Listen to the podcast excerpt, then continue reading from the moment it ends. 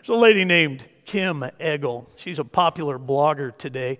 And in the past few weeks, I'm not exactly sure when it came out, it was just sent to me, but in the past few weeks, she posed an interesting question in one of her blogs. Now, I don't follow her, somebody sent this to me.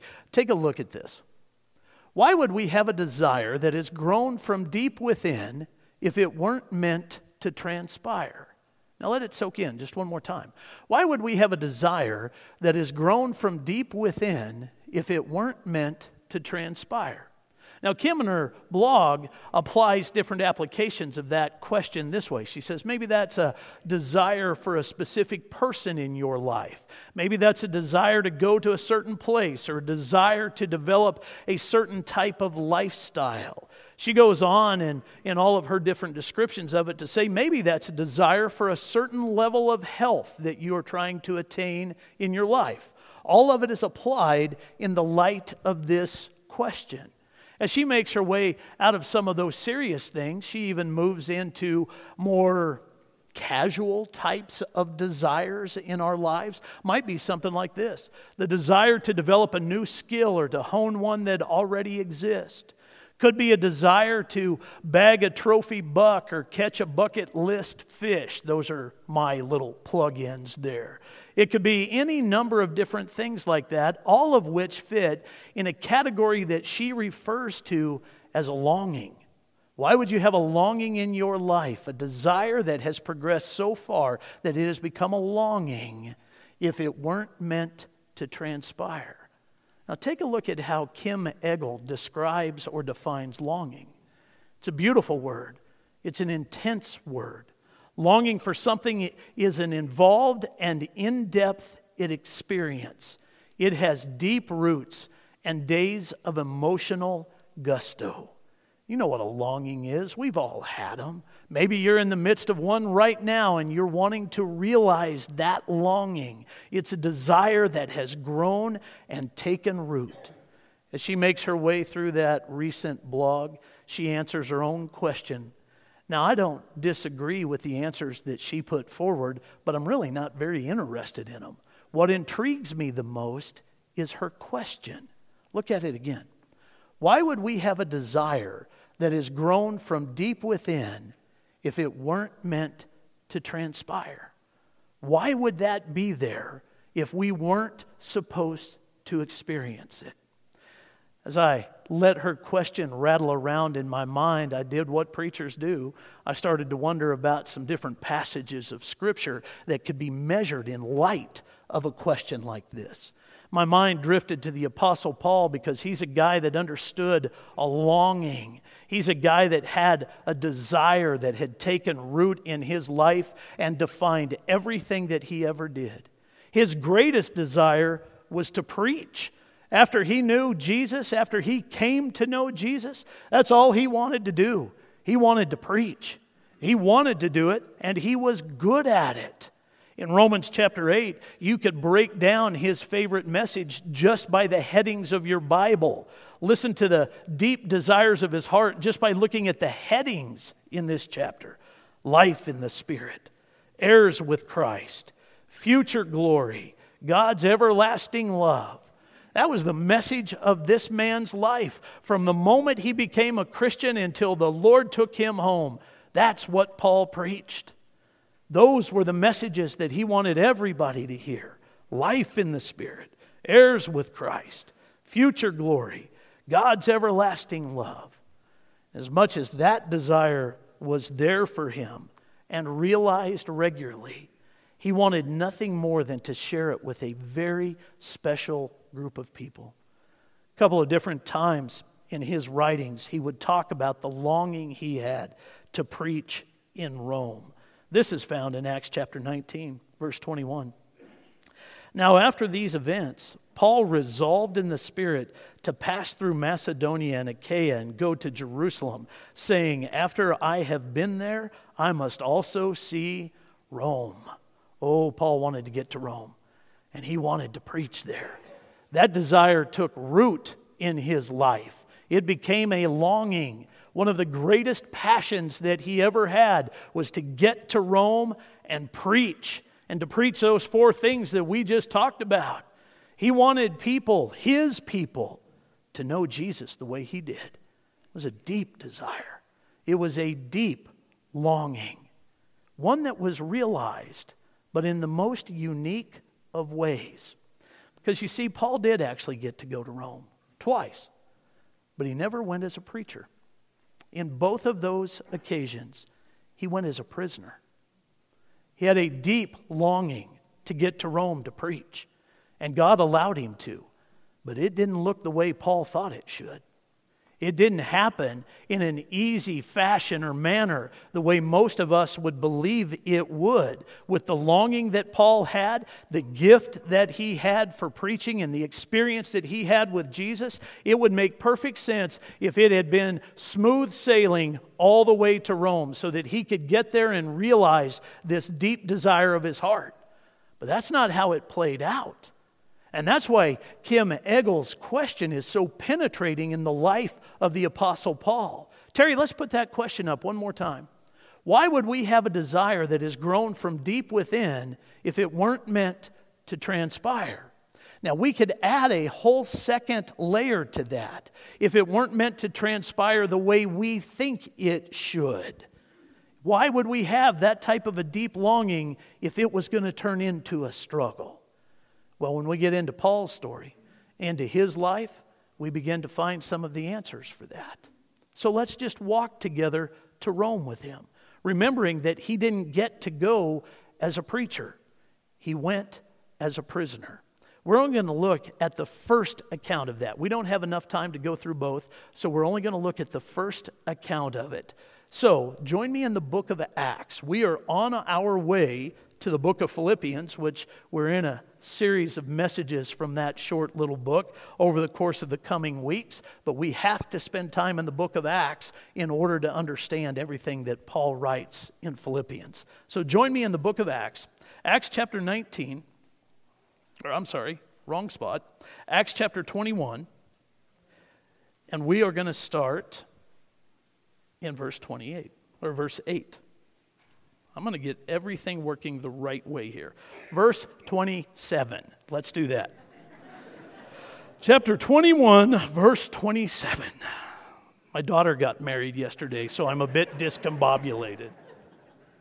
Listen to this.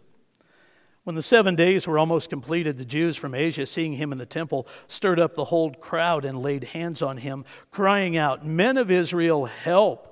This is the man who is teaching everyone everywhere against the people and the law and this place. Moreover, he even brought Greeks into the temple and has defiled this holy place. Paul's journey to Rome the first time began with the Jews believing that he had defiled the holy temple of God. Now, I want you to let that soak in for just a second. The Jews believed that Paul had defiled the holy temple of God. So that's where it all began. And they riled everybody up against him because how dare he do something as brazen as bringing Greeks, bringing Gentiles into God's house? Well, the Greeks had their own complaints against the Apostle Paul. And as silly as the ones were that the Jews had, the complaints and the accusations that the Greeks had against Paul are even more ridiculous. Check this one out. This is same chapter, verse 38. Are you not the Egyptian then? who recently stirred up a revolt and led the 4,000 men of assassins out of the wilderness? So here's what they believed about the Apostle Paul, what the Greeks believed about him that he was an Egyptian assassin who had led a revolt with 4,000 other assassins. So now you have the Jews upset with him, and you have the Greeks upset with him, and together they got the government upset with him, and the government arrested him. They locked him up in prison in Caesarea by the sea. He was imprisoned in the lower level of Caesar's palace in Caesarea by the sea for two years. For two years. And during that time, he found himself a political as well as a religious lightning rod that was upsetting everybody. No matter what Paul did from the inside of the prison, he was upsetting Everybody. Finally, near the end of those two years, because he was a Roman citizen, he used his citizenship to cause his deep desire to come about. He appealed to Caesar. That was his right. So he appealed to Caesar and requested an audience before him. At this point, that deep longing in his heart, that deep desire to go to Rome and to preach, well, he found a way to make it happen, but not as a preacher, as a prisoner. And so his journey to Rome began. And what a journey it was. We're still in the book of Acts. Let's go to chapter 27, verse 13. This is one of the most vivid accounts of everyday details that you can find in the Bible. Acts chapter 27, verse 13. Paul's deep desire to go to Rome and share the gospel, oh, it's going to happen. But God's got some rough spots along the way. Now, when the south wind blew gently, supposing that they had obtained their purpose, they weighed anchor and sailed along Crete, close to the shore. But soon a, te- a te- tempestuous, like I said, I'll get my word, my tongue working, wind called the northeaster struck down from the land. And when the ship was caught and could not face the wind, we gave way to it and were driven along. Running under the lee of a small island called Cauda, we managed with difficulty to secure the ship's boat. After hoisting it up, they used supports to undergird the ship. Then, fearing that they would run aground on the Syrtis, they lowered the gear, and thus they were driven along. Since we were violently storm tossed, they began the next day to jettison the cargo. And on the third day, they threw the ship's tackle overboard with their own hands when neither sun nor stars appeared for many days, and no small tempest lay on us, all hope of our being saved was at last abandoned.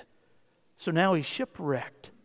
Paul is shipwrecked. He's on his way to Rome to do what God had gifted him to do, to preach. And not only had God gifted him to do it, God had placed a longing in his heart to do it with this group of people, but it isn't going to be easy to get there. Now he's shipwrecked. And there's some really cool details that follow from that point on, but we just don't have enough time to get into them because I want you to see what takes place once they land on the island of Malta, where he will spend three months on his way to Rome. Check this out, chapter 28, verse 1. After we were brought safely through, we then learned that the island was called Malta. The native people showed us unusual kindness for they kindled a fire and welcomed us all because it had began to rain and was cold. When Paul had gathered a bundle of sticks and put them on the fire, a viper came out because of the heat and fastened on his hand. Dr. Luke is the one recording this. When the native people saw the creature hanging from his hand, they said to one another, No doubt this man is a murderer. Though he has escaped from the sea, justice has not allowed him to live. He, however, shook off the creature into the fire and suffered no harm. They were waiting for him to swell up or suddenly fall down dead. But when they had waited a long time and saw no misfortune come to him, they changed their minds and said that he was a god. Now, here's the way I picture this in my mind, and this is all it is. This is just my imagination. I see Paul standing on the island of Malta, warming himself by the fire in the middle of this rainstorm. He's thinking, Am I ever going to get to Rome? I cannot believe this is going on. Two years I was in jail in Caesarea by the sea, and we get on this ship. I told them not to sail. The weather was bad. They wouldn't listen to me. They sailed anyway. We're shipwrecked. I had to swim to shore, and now here we are on this tiny little island. This fire is the only thing that I have, and he's warming his hands just like this as a viper jumps out and grabs him by the hand. And in my mind, Paul, with a, a snake hanging from his hand, just goes, Are you kidding me, God? You have got to be kidding me. And he shakes the snake off of his hand.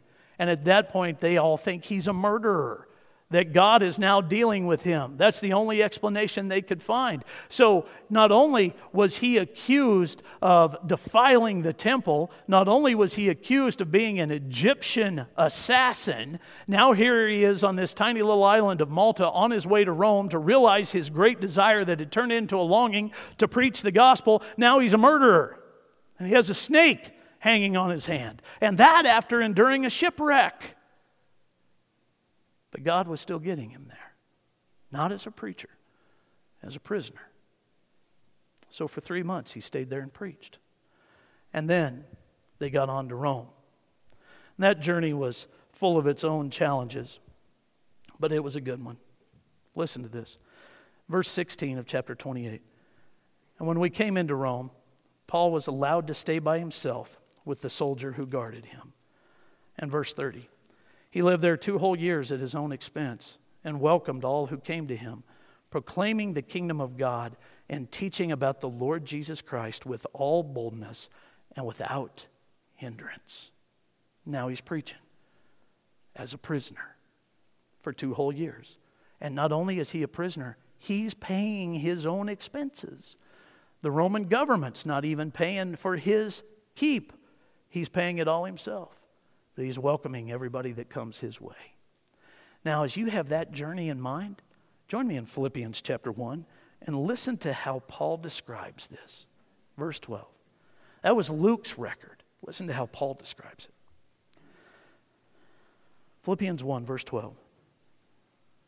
I want you to know, brothers, that what has happened to me has really served to advance the gospel, so that it has become known throughout the whole imperial guard and to all the rest that my imprisonment is for Christ. And most of the brothers, having become confident in the Lord by my imprisonment, are much more bold to speak the word without fear. Some indeed preach Christ from envy and rivalry, but others from goodwill. The latter do it out of love, knowing that I am put here for the defense of the gospel. The former proclaim Christ out of selfish ambition, not sincerely, but thinking to afflict me in my imprisonment. What then? Only that in every way, whether in pretense or in truth, Christ is proclaimed, and in that I rejoice. That's how Paul sums up that entire experience. Everything that we just walked through the imprisonment, the false accusations, the shipwreck, the viper, everything. He says, I want you to know, brothers, that it happened to me to advance the gospel. That's why. If I had to come here as a prisoner so that I could preach, so be it. I wanted to come as a preacher, but God had other plans. So be it. If that's the case, then I will still preach. Three dramatic things happened because of that journey. Three things that Paul helps us understand. Number one, he says that the gospel was preached throughout the whole imperial guard. Now, here's what you have to know. We already read from Luke's account that Paul was chained to a guard. They changed shifts every six hours. That means four times a day. And Paul tells us, or actually Luke tells us, that Paul remained in Rome where he preached freely with a guard chained to him for two years. Now, if you just do the simple math, and that's all I did here, here's what you will come up with. That means that Paul had 2,920, here it is, 2,920 different opportunities in those two years to preach to the imperial guard. Now, we will have to assume that some of those 2,920 different times he had the same guards, but still 2,920 different, unique times to preach to the imperial guard. And he made a huge impact. We don't know how many of those guards became believers, but Paul himself tells us that many of them did. They became believers because Paul was chained to them. That's a preacher's dream. You want a captive audience? Chain yourself to me, and for the next four hours, I got a message for you. You can know that some of them, when they got off shift, thought, oh no, I can't wait until I get to go back again. But some of them thought, all right, I can't wait till I get to go back again because Paul's bringing a message to me that will change my life. The imperial guard heard the message, and you know they shared it with other people. Christianity was shaped during those two years. All of culture's view of Christianity was shaped during those two years while Paul was in prison. Now, he would come back four years later under Nero's reign, and the shape of Christianity will have so changed that when Nero let Rome burn, he blamed the Christians for it. And Paul died not long after Rome burned, martyred. But Christianity has remained. Christianity stands today, even after Rome burned. Everything that happened and all the blame that was thrown onto Christianity, we stand here today as believers. And during that time that Paul was imprisoned in Rome, Christianity, the view of it by the world, was being shaped. It was being shaped because Paul preached. And he would tell us in verse 12 of Philippians chapter 1 that the brothers were strengthened. All around the area, they were strengthened to preach. What Paul doesn't tell us, but history does, is that four books of our Bible were written during that time, during those two years that he was imprisoned. Paul never knew that those epistles would become a part of our Bible, but he faithfully wrote as God told him to write. So when he tells us that what happened to him really happened to advance the gospel, he wasn't kidding. He wasn't kidding. That deep longing within him that he never got to realize the way he thought he would advanced the gospel and made a massive difference. Knowing all of that sets the stage for a really interesting question that people have wrestled with since that time all the way up to today. Why do bad things happen to good people? If God put that longing in us, then why do bad things happen to good people?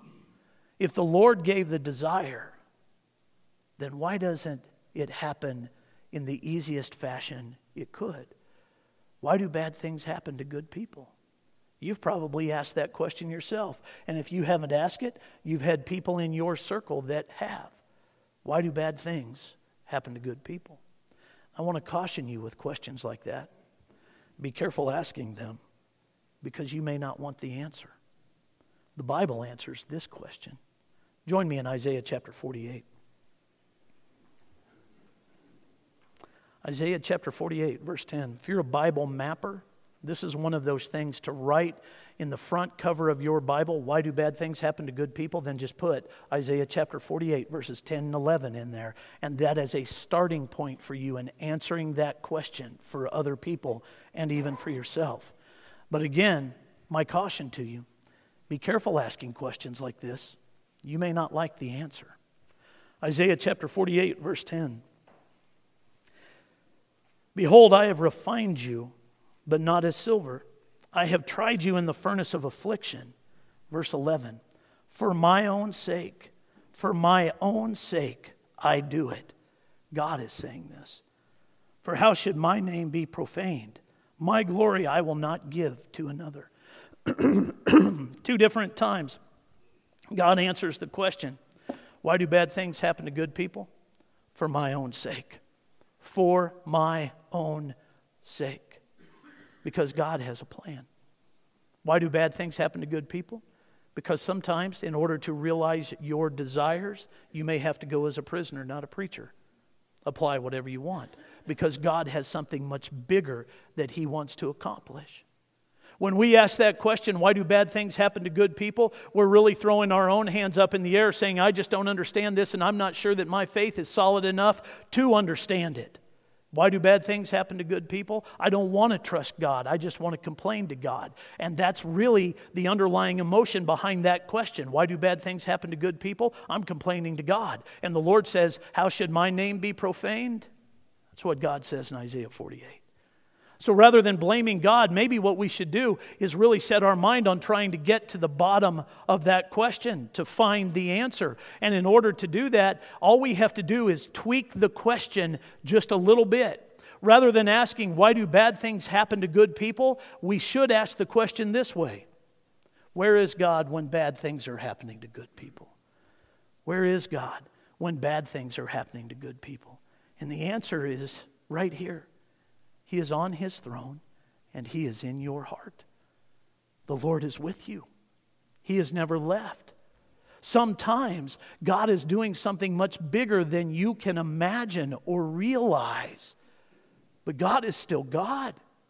Where is God when bad things are happening to good people? Right there with them Paul understood that. That's why he could write the way he did in Philippians chapter 1. All of this has happened to advance the gospel. That means that Paul has the intricate ability to look past the moment and say, The Lord is doing what the Lord is doing. I'm along for the ride, and I will be faithfully along for that ride. That requires us to have a vision past our conversion. Here's what I mean by that. For a number of folks, we will will describe our relationship with Jesus this way I became a Christian, was baptized when I was 10. Okay, that's when the relationship began. But that is never God's goal to just get you to the beginning of the relationship, and that is enough. He is interested in the ongoing relationship, the refining, according to Isaiah chapter 48. And He's going to refine us Trust me, He's going to refine us. As we go through our life with Him, those difficult moments are going to come. So ask the question differently. It's not why is God doing this? That answer is because He loves you and has greater things in store for you. But that's only theological and philosophical. Get into the practical answer of it. Where is God when bad things are happening to good people? Right there with His people. That's where He is walking through it with you to bring about something wonderful. Something wonderful. Paul knew that. Paul knew that. What God was doing in his life was using him, according to the original language, to pioneer advance the kingdom of God. Now, when I say that that's in the original language, I want you to see it so that you can understand it. It requires us to jump out of the English Standard Version of the Bible that I preach from into a different translation that uses a different word. So we're going to go to the New King James Version of the Bible. And Terry's going to put this up on the screen for you. This is verse 12. But I want you to know, brethren, that the things which happened to me have actually turned out for the furtherance of the gospel now, there's a word in the New King James Version that gives us insight into this. It is the word furtherance. There it is. In the original language, that word carries this meaning to pioneer advance. That's what it means. It is a military term talking about the engineers that would go ahead of the soldiers to open the path for them to pioneer advance the military means you have to build bridges, you have to clear some trees, you have to build roads. Well, sometimes the Lord has to pioneer advance. He has to do some advance work through us to accomplish what He is really after and even what we're after. So, that word furtherance, the Lord is using me for the furtherance of the gospel to pioneer advance the kingdom of God is one of the most encouraging words we can find in our relationship with the Lord. Lord, use me to pioneer advance. And Paul in Philippians chapter 1, in the verses that we just read, will talk about some of the trees that had to come down even when he was in Rome. There were people that started preaching because Paul was preaching, and they saw an opportunity for personal gain from it. Paul had to deal with that. It wasn't just the accusations from the Jews and the Greeks. It wasn't just the accusations of the people in Malta or the accusations of the Romans. It wasn't just the imprisonment. Now, outside of the prison walls, there were people attacking the ministry that Paul was doing so that they could gain financially from it. I want you to just imagine that. So that they could gain financially from it. And Paul could say, even as those trees were coming down and the bridges were being built through the false messages that they were preaching, that the gospel was being advanced. God is still God. It's okay. It is okay. So, Paul's talking about all of this in light of what God was doing through him. He was pioneer advancing the kingdom. And Paul got to be a part of it. Man, that's pretty cool. You don't just have to be a preacher that turns into a prisoner or a prisoner that gets the opportunity to preach in order to experience that. All you have to do is be a, a Christian, a believer. If you're a believer in Jesus, He will use you to pioneer, advance the kingdom. And sometimes it's going to be a challenge. But God is always God. So you hang on. You hang on. No matter what, you hang on. And then you get to look back and see what God did. Can you imagine what it was like for the Apostle Paul when he got to look back and realize all of those guards that got to hear the gospel? When he gets to look back from heaven and recognize that the letters that he wrote, God is using some 2,000 years later to pioneer advance the gospel? When he gets to realize how Christianity, this new religion, was shaped through his imprisonment? Wow. You get the exact same experience when you get to look back and see what God has done through you. In the midst of it, it may just look like a shipwreck. But when you get through it and you can see the snake bites on your hand and the shackle marks on your wrist, but God did something, it's worth it. It is worth it. So I want to give you three things to help you weather the storms and get to the point that you can look back. When bad things are happening, when struggles and challenges are all around you, these three things can help. Number one, see that as an opportunity to draw near to God and use His formula to do it. James chapter 4, verse 7 says, Submit yourselves therefore to God.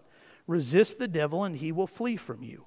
Draw near to God, and he will draw near to you. Cleanse your hands, you sinners, and purify your hearts, you double minded. Now, here's God's formula Submit yourselves, therefore, to God, resist the devil, draw near to God, God will draw near to you. So you submit, resist, draw, and then trust that God will draw near to you. Here they are again. You submit to God, you resist the devil. You draw near to God and you trust that He will draw near to you. In the midst of any difficulty or any challenge, that formula works. When you feel like you are under attack, bad things are happening to good people, and you're the good people, four things. You submit. You say, Lord, I'm with you. You resist the devil.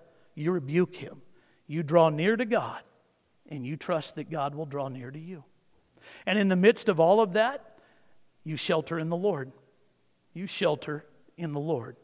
We've heard throughout the course of the last 14, 15 months the term sheltering at home ad nauseum to the point that we don't want to hear it anymore.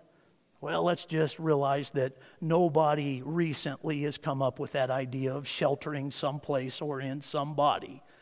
God came up with that. This is found in Nahum I know you were probably reading in Nahum this past week. It's a very popular book in the Old Testament. Nahum chapter 1, verse 7. Matt Warner actually was reading in Nahum this past week, and in our staff meeting, he reminded us of this great verse. Here it is, verse 7 verse of chapter 1. The Lord is good, a stronghold in the day of trouble. He knows those who take refuge in him.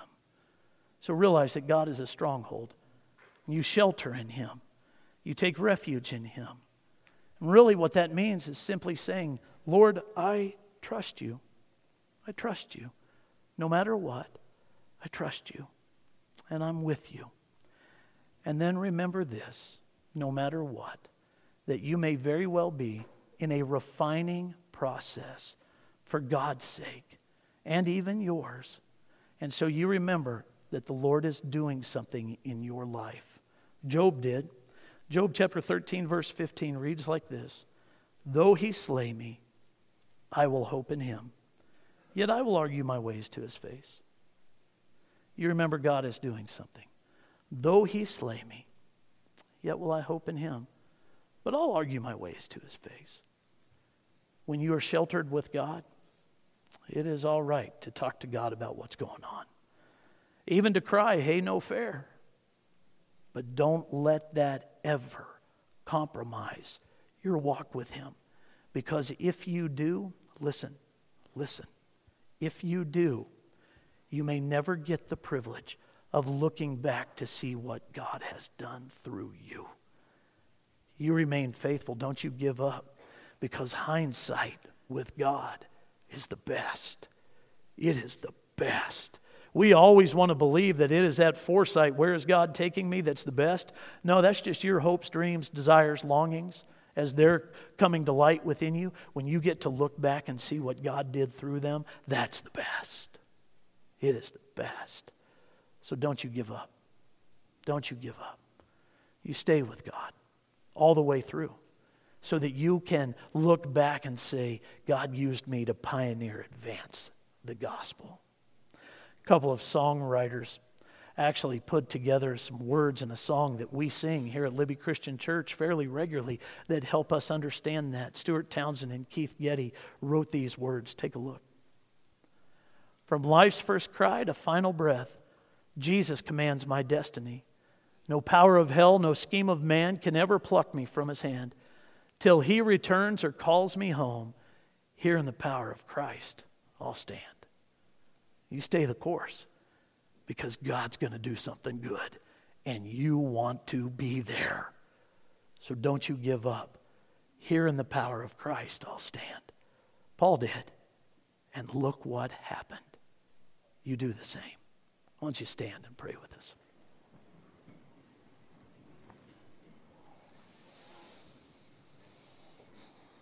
Father in heaven, this isn't an easy subject because we always just want things to go our way. We want everything to be smooth and easy. We even believe in you that it should be. I don't know why we believe that because you've always said, in this world we will have trouble. But you also reminded us to take heart. You've overcome the world. So, Lord, thank you for using us. Thank you for walking with us. And thank you for the beautiful power of hindsight so that we can look back and see what you have done. Father, help us in the furtherance, use, help use us in the furtherance of the gospel. We want to pioneer, advance your kingdom. So, Lord, we're faithful, we're available, we're yours. I know that for some people, that relationship hasn't started yet. I pray it will today. In Jesus' name, amen.